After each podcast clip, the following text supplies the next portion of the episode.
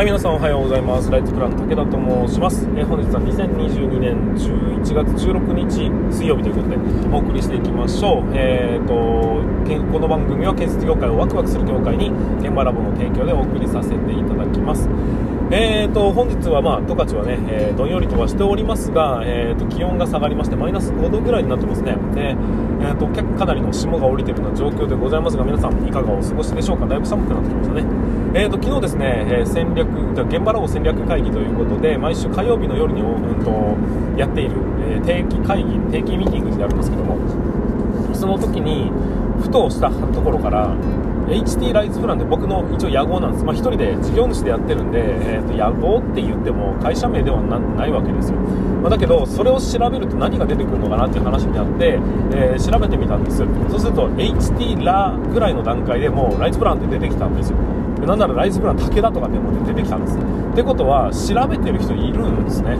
おおなんか出てきたと思ってポンと出てきたらまさかまさかのランサーズ、ランサーズって分かりますかね、あのクラウド、えーと、ソーシングサイトですよ。あのまあ、なんか小遣い稼ぎますよの人もいれば仕事しますよの人もいたりとかっていうのを、えーと、インターネットでこう、えー、マッチングするような、まあ、サイトなんですけどもそこの僕のプロフィールが一番最初にポンと出てくるんです。でえーとなんかなんていうんですかねフリーランスで活動してるんでまあいいんですよ。いいんですけど不本意だったなっていう感じがします。えーっていう。だから僕のイメージはね現場ラボの中での、えーと、代表者挨拶みたいなところが、まあ、運営者挨拶みたいなところがあるんですけどそこが出てくるのが理想形かなと思ったんですけどそれがねまさかの3位とか4位とかに出てきてランサーズをみんな見ちゃうんじゃないかなって思ったのが、えーとちょっとね不本意だったという話でございます。もともとこの HD ライズプランっていう、まあ、うんと屋号を作ったきっかけというかもともとは僕はね人を育てるという事業を作りたいっていうところから手始めに建設業界に着手したっていう経緯があったりするんですよ、まあ、大好きな建設業界をまずはね、えー、どうにかできないことには他のことやったってうまくいかんでしょうというのもあったりしてでそんなところから、えーと、建設業に着手したんですが最終目標は別に建設業に限らずっていうところにめがけて進んではいるわけです。だから現場ラボっていう屋号を掲げるのではなくて全然誰も知らんような名前にしておいてでそこからこうライズプランといやライズプランじゃねえや。現場ラボというサイトブランドみたいなものが出来上がってくれればそれでいいかなって思ってたんです。だから別に僕が屋号が何だろうと関係ないんですよ。皆さんにとってみるとね。だけど調べる人がいるんだっていうことがここで分かったのと,、えー、と調べた結果僕の、えー、意図せぬ感じで、えー、なんかこうアピールされてるっていうことが分かってしまったんでちょっとこれは改善の余地があるなという ふうに感じました。今基本的にランサーズで仕事をしているというよりは、えー、とお願いする時用に一応こういう会社なんでこういうことやってますっていうのを、まあ、プロフィールで書いただけなんですけどやっぱりランサーズは巨大ですね、えー、こんなに SEO が強いものかというふうに思いました、まあ、かといって僕はライトプランのねホームページを立てるつもりはないんです、まあ、会社になってまあ、ちゃんとね、えー、いろんなことを運営できるようになればいいんですけどまだまだ僕は PayPay ですのでそんなんで立てたって薄っぺらいホームページが出来上がって終わりなのでそれはそれでどうかなって思ったっていうところなんですけどまあでもね、えー、ちょっと不本意な見せ方はしたくないので一応一、えー、IT 専門家っていうやその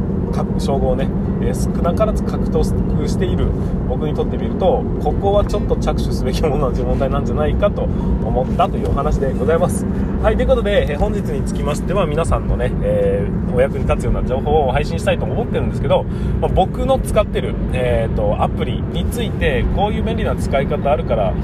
まあ、ちょっとよかったら参考にしてください程度の話をねちょっと今回はさせていただきたいというふうに思いますのでぜひ最後までお聴きいただければというふうに思います。はいということで本日もそれでは進めていきましょう。武田の作業日報。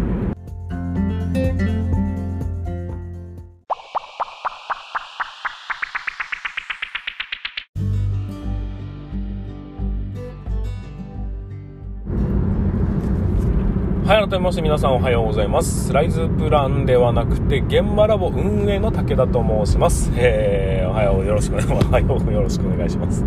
おはこんばんちはみたいな感じですね はいということで、えー、進めていきましょう、えー、建設業を持ち上げて楽しい仕事にするために YouTube チャンネル建設業を持ち上げる TV を運営したり、え現場ラボというサイトでは若手の育成、え働き方改革のサポートをさせていただいたりしているものでございますというところですねえーと建設でこの番組では建設業界のさまざまな話題や文化育成の話働き方改革の話、えー、仕事力を上げる考え方などなどを、えー、皆さんのね、えー、隙間時間に向けてお役立ち情報を配信しておりますただ車で運転する空き時間を使っておりますので、えー、雑音につきましてはご容赦いただきたいというふうに思います。なんかちょっとしどろもどろなスタートでございましたが、えー、と皆さんいかがお過ごしでしょうか？ということで本日も本題に進めていきましょう。今日の本題は何かと言いますと、えー、僕のアイデアをどこで生み出してるのかみたいなところから、えーと、そのねアイデアを記録するアプリっていうのはこんなのがありますよということでお話をしたいと思います。えこれは僕の場合は、えーとまあ、起業してるんでアイデアを出すというところに使ってますが皆さんにおかれましてはおそらく仕事量があまりに多くてどんどん忘れていくっていうことを防止する一つの施策になるんじゃないかなということで、えー、皆さんにお届けさせていただきたいと思いますのでぜひ最後までご視聴ください、えー、本題に入る前に少しだけお知らせを挟ませてください、えー、在新人スキルアップ研修ということで告知がスタートしていっております、え続々とお問い合わせをいただいて、えーと、制約されてる会社さんも増えてまいりました。えーとまあ、新人に対してオンラインでね、え実務を教えていくということで、えーと、施工図の読み方、設計図の読み方みたいなところから、まあ、簡単なね、えーと、コンクリートの積算できるようになりましょうねという、まあ、本当に新人だとかには、え、必要なスキルを最低限手に入れるための研修というものを、えー、6ヶ月のロングスパンでやっていくというような形になっております。なので、えー、ぜひ皆さんの方にね、えーと、届けていきたいなというふうに思っておりますが、いかんせん僕の能力値の限界がありますので、え1期15名をえー、基本にして1期2期ということで4月開校6月開校の、えー、2つトータル30名の募集という格好になります、えー、もしもお問い合わせ、え考えている方がいらっしゃればお早めにお願いしたいなというふうに思っております。お待ちますので、ね、先着順ということになりますがよろしくお願いいたします。はい、ということで本日につきましてもう進めていきましょう。今日はちょっとまだ題名が、ね、はっきり決まってなかったんですけど、まあ、とりあえずそんな感じで言ったんですがあの僕構いろんなことをこうアイデアを出したりするんですがよく聞かれるんですでどういう時にそのアイデアって出てくるんですかっていう。で その話に昨日のですね現場ラボ、えー、戦略会議の中でもなってでそれでへーっていうことになったんで、えー、皆さんにもじゃあ、えー、お話ししとこうかなと思った内容なんですけども、え僕まあちょっとまあまずは僕のアイデアの出すタイミングだとかその辺を、えーお聞きください。でそれに何を使ってるのかを聞いていただければ、え、皆さんの仕事がどういうふうにね、えー、忘れないようにするメモにするのかっていうところが分かると思います。のでまずは僕のエピソード、えー、死のものを言わずに聞いていただければなというふうに思いますが、え僕はですねよくうんと何かをしながら、え何かをするっていう2つのことを同時にやるっていうことを基本的に心がけてるんです。でこういうこうしてる今もね、え皆さんに音声をお届けしておりますが運転しながら音声配信をするっていう、えこの2つのことを同時にやるというのを心がけてます。仕事する時にも、まあ、当然頭を使わなきゃいけない仕事っていうのは僕は仕事と呼んでるんですけどそっちはもうそれ1本で絞らないと集中できないことになってそれは良くないその2つのことは同時にはできないんですけどじゃなくて仕事の中でも頭使わない部門ってありますよね。それのことを僕は作業と呼んでるんですよ。でその作業本当にこう決まったことを例えば整列させていくとか色を塗っていくとか目立たせるとかそういうような、えーと、成分の状態に入ったり例えばそうだな図面でか図面を描く時で言うと,、えーと、図面描く時はめちゃ仕事なんですけどある程度終わって寸法を入れていく作業だとか判例を入れていくみたいな作業になった時にはもうこれ完全に作業なんですよ。何も考えてないんで考えてないことはないんですけどそんなに頭使わないんですだからこの作業に入った段階で昔はね音楽を聴くっていうようなことをやってたんです。ただ、えー、今はですね、えーと、YouTube でなんかこうためになりそうな人のしゃべりを、えー、再生したりあとは、ま、本を聞いてみたりね、えー、今本本を、え音声でうんと喋ってくれるっていうのが、え機能としてありますんで iPhone もありますんでその読み上げ機能を使って、えー、作業しながら本を読むみたいなことをやったりします。こうやって僕はね2つのことを同時にやることによって人生の時間を、まあ、仕事の時間をね倍にするっていうような形で、えー、仕事のスピードを上げていきましょうっていうのを、まあ、やってるんです、まあ、昔からやってたんですけどね。でそういうふうなことをやっているんですがそういうふうに何て言うんでしょうね。その本だとかその YouTube って聞いてるんだけど聞いてないんだけどっていう中間ぐらいなんですよ。でこのねうんと作業しながら何かをするながらの状態って、まあ、インプットするときには、えー、するっていう意味でもわりかし役に立つんですが僕の場合それ以上にこの聞いてると聞いてないのふわふわした状態をどうやったら作れるのかなって思った施策だったりするんです。いわゆる白チュームって言われる、えー、なんかぼーっと変なこと考えてる時ってありません？僕はですねこの白チュームの時にあっていう。なんかこうこれ良くないみたいなアイディアが出てくるっていう話なんですよ。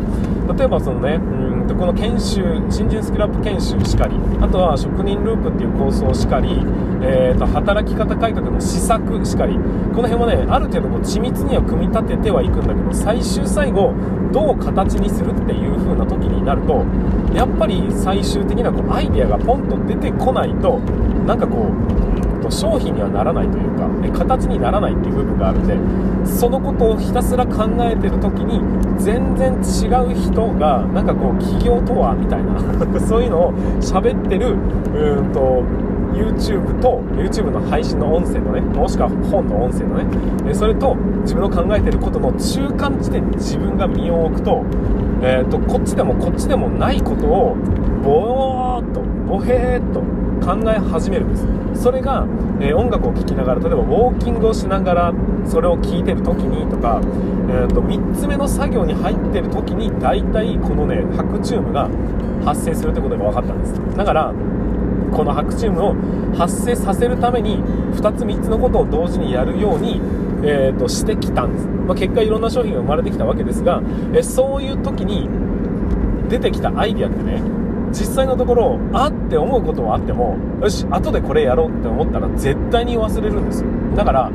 すぐにメモをしないと忘れていくっていうことに気づいてからじゃあどうやったらメモができるのかっていうのを考えたんですよ。そこで出てきたのが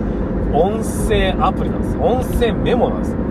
で音声メモって、えーと、皆さんの言ういわゆるね付箋アプリと一緒なんですよ。あのなんていうのかな。いやメモ帳ですよ。メモ帳、えー、をポンと立ち上げるんです。立ち上げたら、えー、なんていうシンプルなやつっていきなりもう文字打てますような状態になるじゃないですか。そこのとその時に、えー、文字を打つんですけどあの左下にねあと iOS でいくと左下にこうマイクボタンあるじゃないですか。あれをピッと押すんです。押して喋るんです。そうすると僕の喋ってる内容を勝手に文字に起こしてくれるという能があるんですよ。これを何気にやるんです。あのあって思ったらもうすぐアプリを立ち上げて、えーと、その音声ボタンを押して喋るんですよ。こんにちは武田弘樹です。ないですけどね。こういうことがありましたこういう感じこういう感じこういう感じ。でこういう風にやったらいい。っていう風にメモをするんです。でメモし終わったらすぐに閉じてまたいつもの状態に、えーと、歩きながら、えー、音声を聞いたりみたいなことをやり始めるっていうのを繰り返すんですよ。そうすると、えー、例えばウォーキングをしていってる最中にそれがあったんであれば、えー、その後お風呂入ってじゃあ、うん、お風呂入って準備して、まあ、夜の、ね、仕事の時間に、まあ、ちょっと何気にそのアプリを開くんですそうするとなんだこれっていうのがあってよく考えるとあそうそうそうそうっていう感じ。これを思い出すことができてそこから事業のアイデアっていうのを組み立てていくみたいなことを、まあ、やってるんですね。でこれって、えーと、じゃあ起業してから始めたのかっていうと実はそうでもなくてもうちょっと前からやってたんですけどこれあの普通に仕事をしてる時、まあ、とかく施工管理ってめちゃくちゃ業務量が多いじゃないですか。多いからうんととにかく忘れてくんですよ。やろうとしてることがあったんだけどえそれよりも急ぎでやらなきゃいけない事案が出てきた時にこれやろうと思ってたことって片っ端から忘れていくじゃないですか、まあ、だからみんなここにメモを取ったりねあとは付箋をこうパソコン画面に貼ってみたりだとかってしながら忘れないように心がけてるんだけど僕はそれがねできなかったんです。そのメモをやってもメモも自体を忘れてしまったりだとか、えー、するのでどうにかしてあの邪念を 邪念をというか忘れるっていうことをわと忘れるっていうことを忘れないようにするためにはどうしたらいいのかを考えに考え抜いたら、えー、結果としてですねパソコン作業してる時にパソコン以外のものにメモがあっても見ないっていうでスマホで何かやってる時にはスマホだけで完結できるならいいんだけどその他に手帳をさらに見なきゃいけないとかってなるときっと見ないっていう。なんとなく自分の法則に気づいたわけですよ。だから、えー、っとスマホで何かやろうとしてる時にはスマホでメモは、えー、取れるようになっててほしい。ただそのメモをパソコン作業の時にでも同じメモが見れるようになってほしいっていう。要は共有する状態、えー、こっちでメモったものはこっちでも表示されるという状況を作ったんです。だから1つの手帳ってやると手帳を広げないと見ないじゃないですか。だけどパソコン作業してる時右上の方にずっとそれが表示されてれば見ますよね。そのメモ帳のメモ書かれてるメモっていうのが、えーと、スマホでメモったものだったとしたらわざわざ移し替える必要もないじゃないですか。だから、えー、こういう風にアプリみたいなものを活用してなおかつこうね、えー、オンライン上で共有できるものを使っていってで最終的に僕はうんと何かまとまった作業をしなきゃいけないとか、えー、これから何か始めようとか行き詰まった時にそのメモをポンと見るといろんなことが雑多に書いてある状況になってるんでそこからああそうそうこれやんなきゃダメだったのよねっていうのを気づいてまたスタートできるといういうような感じの仕組みをとってます。でこの建設業界その手工管理の仕事量ってあまりに多いんでメモをする時間すらもったいないし、えーと、音声で撮ったとしてもなかなか出てこないじゃないですか。であとは、えー、なんかこう知識を手に入れようとして本を読んだ時にねそこにこう付箋を挟んだり線を引いたりしても結局それを後から見返しますっていうだからやっぱり、うんと、一ところのメモに留めなければいけないと思います。しそれってどの媒体でも見れるような、うんと、自動的に見ちゃうような状況を作ることができればメモっていうのはどこでも見れるものっていう風になるじゃないですか。そこをめがけるために、えー、探してきたんです。だから僕は、えー、ビノっていう R, R じゃない LINO っていう、えーと、オンライン上の付箋アプリっていうのがあるんですけどもそれをパソコンにもタブレットにも、えー、スマホにも入れておいてえー、と何かあったらそこを必ず開くという。で開いて付箋をピッと引っ張り出したら僕は、えー、音声で入力をして閉じちゃうっていうのをただひたすらに繰り返してそのねわけわかんない文字たちがブワーッと並んでる状況を作るとそれをたまに見た時にあこれでブログ書こうとか今日の音声配信のテーマこれにしようとか、えー、あこういう授業面白そうだねとかっていうような、えー、ことになっていきますし、え忙しい皆さんにとってみるとちょっと思いついてこれ忘れたらまずいなとかっていうことを忘れないようにするためにちゃちゃっと書くじゃなくてね書くためにはスマホとあスマホじゃなくて野鳥を取り出してとペンを取り出して書くっていう行為までの間に忘れちゃったりだとかその行為が面倒くさかったりするじゃないですか。だからでも左手には必ずスマホ持ってるんだったらスマホでピッとやって、えー、とすぐね、えー、録音できる状態を作っとくっていうのを癖づけると自動的にパソコンの方にも飛ぶんでパソコン作業やってる時にわざわざスマホも見なくていいという状況を作れるんだよっていうお話でございます。これをやると、えー、極力忘れそうなものなんとなく分かるじゃないですか。もう自分の人生で。忘れそうなものをだなって思ったらもうすぐね音声で録音しちゃうっていう。録音じゃないな。音声によってテキスト化しちゃうっていう。それを、えやることによって少しでも、まあ、物忘れだとかなくして、えー、より効率の良い仕事をつなげてほしいですしまた新しいアイデアを出す時にはこういうような活用方法もあるよっていうことを分かっていただけると、まあ、一つのね、えー、方法として、えー受け取っていただいてもしも面白そうと思うんであれば参考にしていただいていいですしそれをやることにより、まあ、新たなねなんか活路が見いだせればそれでいいじゃないですか。僕は白チュームというところを、えー、起点にしてアイデアっていうのはね出していってるんですっていうところをちょっとね、えお話しさせていただきました。ということでちょっとね今日はバラバラなお話になっちゃったのでもうちょっとまとまって話できるかなと思ったらうまくいかなかったです。ちょっと皆さんの方で頑張って、えー、まとめていただければな要するにこいつは何を言いたかったのかっていうのを一言で言えるようにまとめていただければなというふうに思います。でそのでまとめたものについては、えー、僕の Spotify の方で聞いていただいているんであればその返信のところにまとめをねバッと書いてもらえると僕がすごい喜びますという話をさせていただきました。ということで本日も最後までご視聴いただきましてありがとうございました。また、えー、次回の明日の放送でお会いいたしましょう。明日はね、えー、研修がありますんでお昼からの放送となりますがぜひまたお聞きいただければなというふうに思います。はいということで本日も、えーと、の放送につきましては以上にさせていただきます。えーそれでは全国の建設業の皆様本日もご安全に。